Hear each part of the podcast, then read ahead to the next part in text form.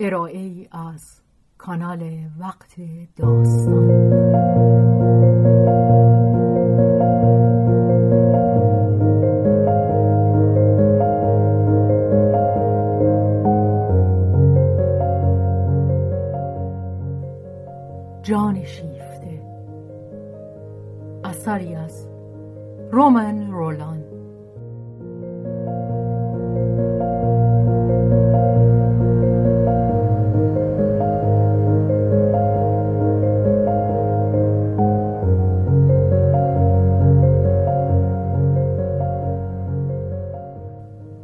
ترجمه محمود اعتماد زاده. بهازین.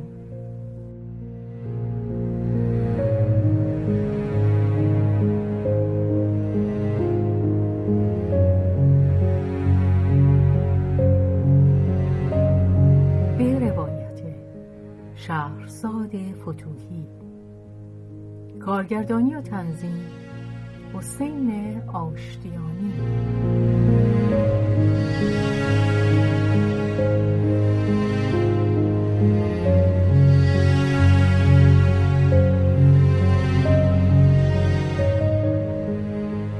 آنت و سلوی. بخش دوم.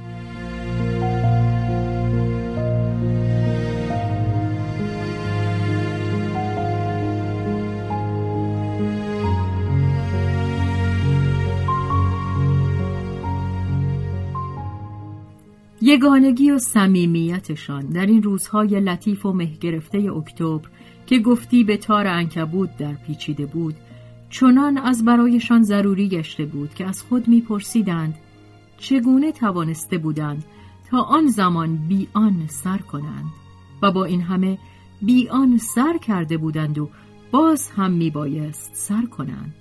زندگی در بیست سالگی خود را در چارچوب یک صمیمیت هرچند هم که گرامی باشد زندانی نمی کند. خاصه زندگی دو موجود که بال و پری بدین گونه دارند. آنان میباید که فضاهای آسمان را در نوردند. اراده قلبشان هرچند که خود را استوار نشان دهد غریزه بالهاشان نیرومندتر است. گاه که آنت و سیلوی به مهربانی به هم می‌گفتند چگونه ممکن است که ما آن همه وقت بی هم زیسته باشیم؟ در دل اعتراف نمی کردند که با این همه و چه حیف است. دیر یا زود می باید که بی هم زندگی کنی. زیرا دیگری نمی تواند برای تو و به جای تو زندگی کند و تو خود همچو چیزی را نخواهی خواست. بیشک نیاز مهر دو جانبشان ریشهدار بود ولی هر دوشان نیاز نیرومندتری داشتند که از جایی دورتر از سرچشمه های وجود این دو ریویر جوان نشأت می گرفت نیاز به استقلال.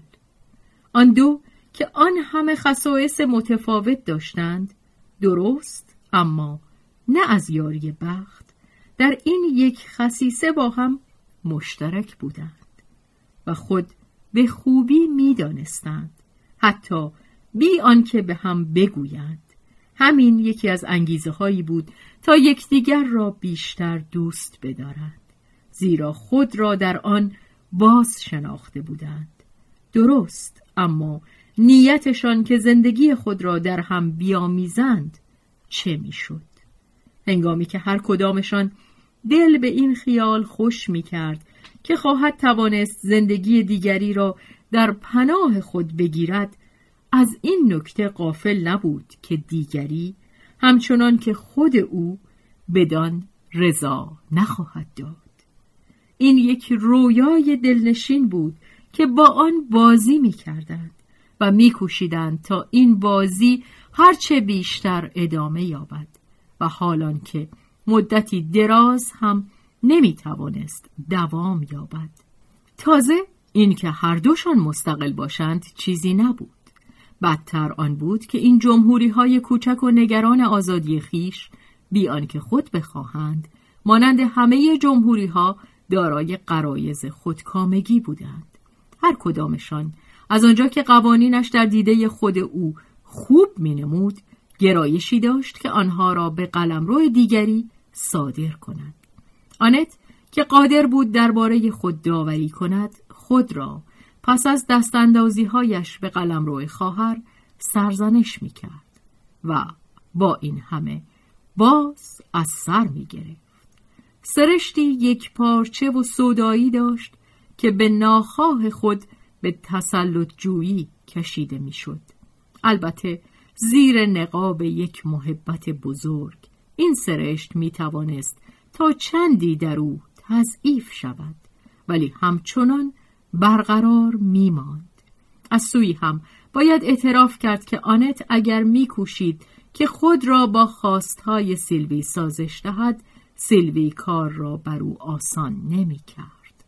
رفتار و کردارش تنها به میل خود بود و در 24 ساعت بیش از 24 خواست در او سر بر می داشت که همیشه هم با یکدیگر جور نمی آمد.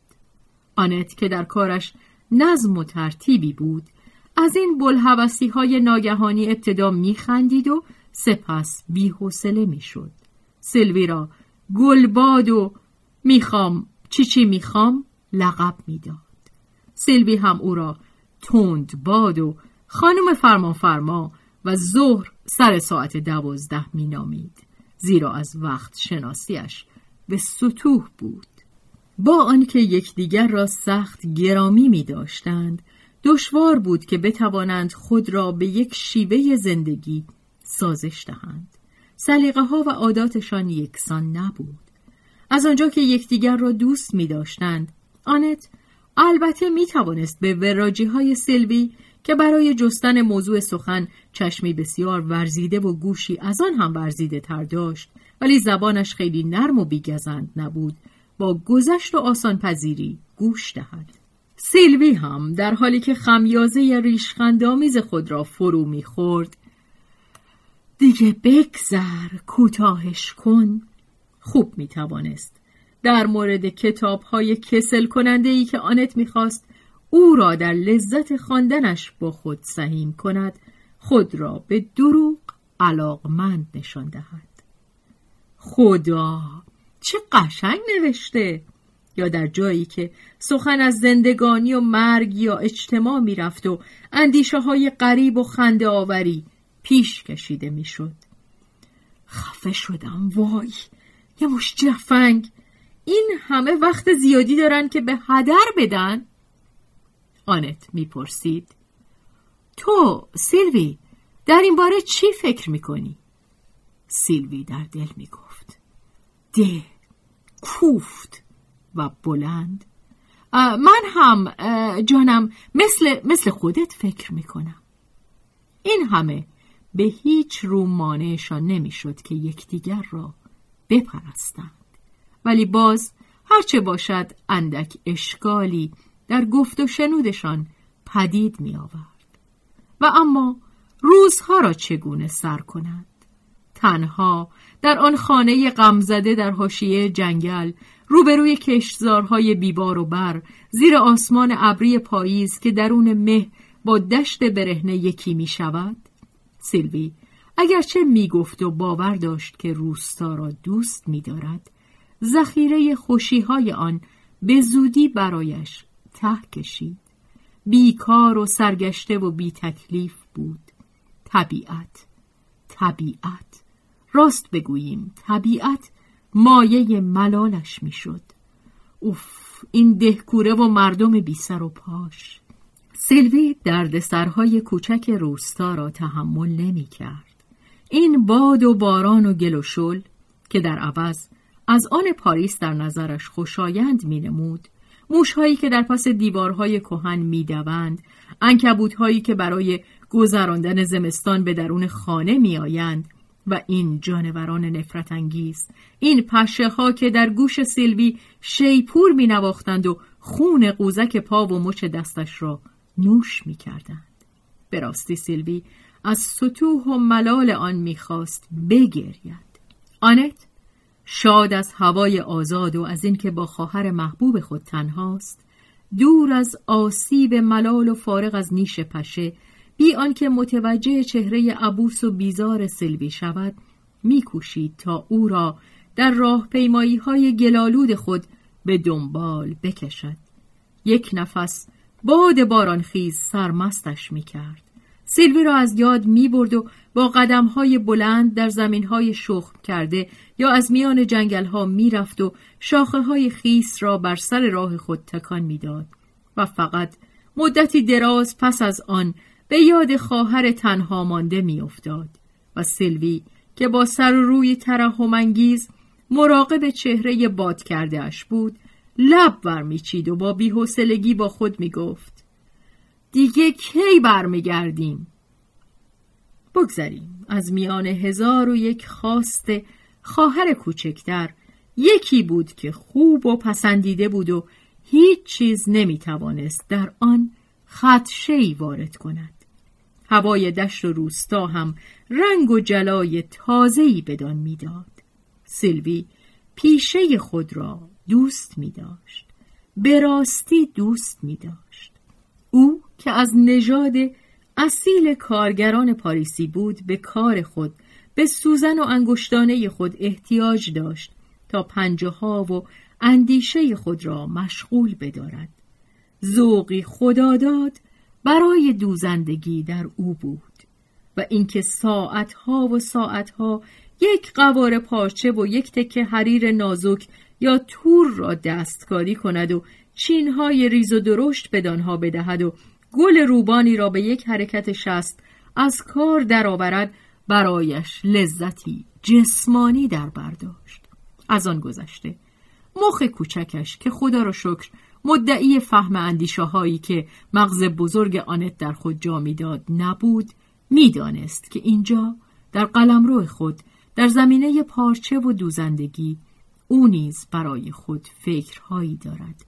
آنقدر که می‌تواند به دیگری هم قرض بدهد. خب آیا او می‌توانست از این فکرها دست بکشد؟ مردم گمان می‌کنند که برای زن لذتی بزرگتر از آن نیست که رختهای زیبا بپوشد. برای زنی که به راستی با استعداد باشد دوختن رختهای زیبا لذتی بس بزرگتر است. و آنکه چون این لذتی را چشیده باشد دیگر نمی‌تواند از آن چشم بپوشد در بیکارگی گرم و نرمی که خواهرش او را در آن نگه می داشت گاه که آنت دستهای زیبای خود را روی شستی پیانو حرکت می‌داد سلوی دلش برای همهمه چرخ دوزندگی و قیچی های بزرگ تنگ می‌شد. اگر همه آثار هنری را به وی می‌دادند در دیده اش به اندازه آدمک بی سر کارگاه دوزندگی ارزش نداشت که می‌توان به دلخواه خود با پارچه پوشاندش و از این ور و آنور چرخاند. در برابرش چنبات زد پنهانی به وی سقلمه زد و گاه که سر شاگرد خیاطخانه آنجا نیست می‌توان در آغوشش گرفت و یک دور رقصید. پاره ای سخنان که جا به جا از دهان سلوی به در میجست به اندازه کافی جریان اندیشش را باز می نمود و آنت به دیدن چشمان سلوی که می درخشید با ناشکیبایی در می یافت که باز یک داستان خیاطخانه است که می باید از او تحمل کند.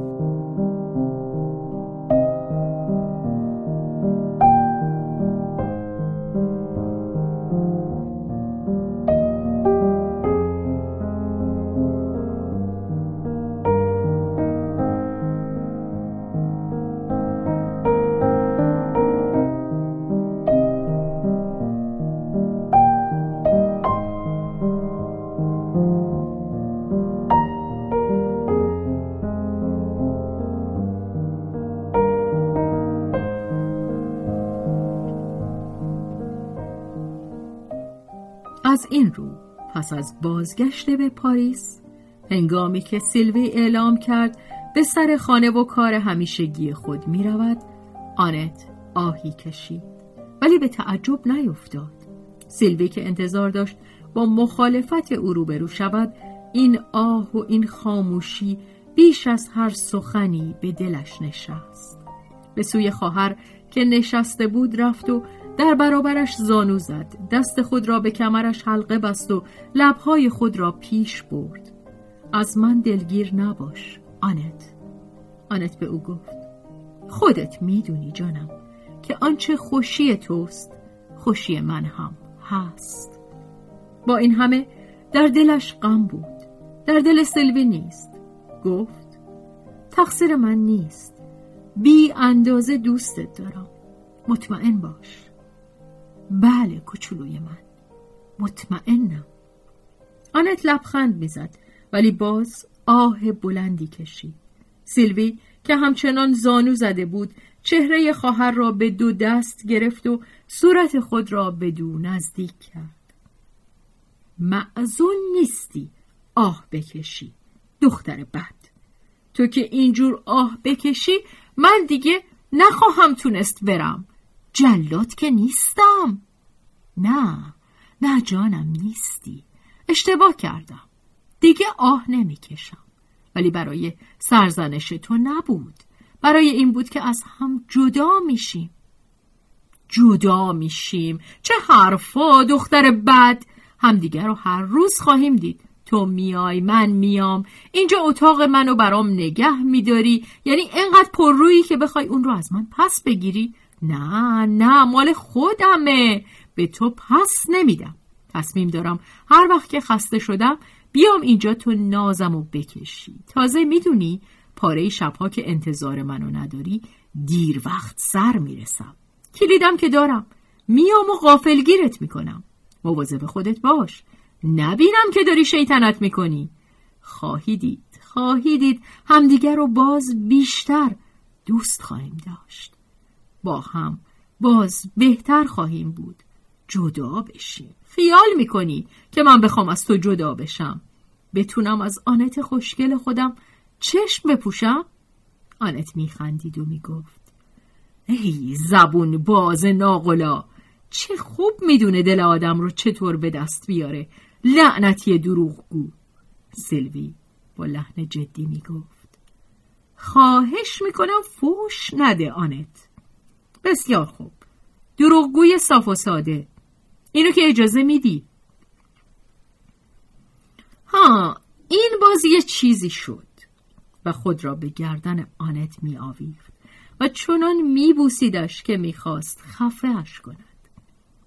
به تو؟ بله دروغ میگم دروغ میگم دروغ! دختر مهربان و هیلساز شگردهای دیگری داشت که رفتارش را بر او ببخشند. از آنت خواهش کرد که به او کمک کند تا کارگاه مستقلی برای خود ترتیب دهد. دختر جوان 20 ساله می‌خواست صاحب اختیار خود باشد. از کسی فرمان نبرد بلکه به نوبه خود فرمان بدهد. اگرچه به آدمک پوشالی خود. آنت از اینکه امکان پول دادن خواهد داشت شیفته گشت. دو خواهر به اتفاق هم هزینه ها را برآورد کردند و تا بخواهی درباره ترتیب تأسیس کارگاه بحث کردند. و روزهای بعد در جستجوی یک محل و انتخاب اساس و لوازم کار و سپس هم برای کار گذاشتن آن دوندگی کردند و پی تهیه پروانه کسب و دیگر دردسرهای اداری رفتند. چندین شب نشستند و فهرستی از مشتریان ترتیب دادند. نقشه از پی نقشه چیدند و این و آن را دیدند. تا به حدی که سرانجام آنت میپنداشت که خود اوست که با سیلوی در کار مستقر می شود و از یاد برد که زندگیشان می باید از هم جدا شود.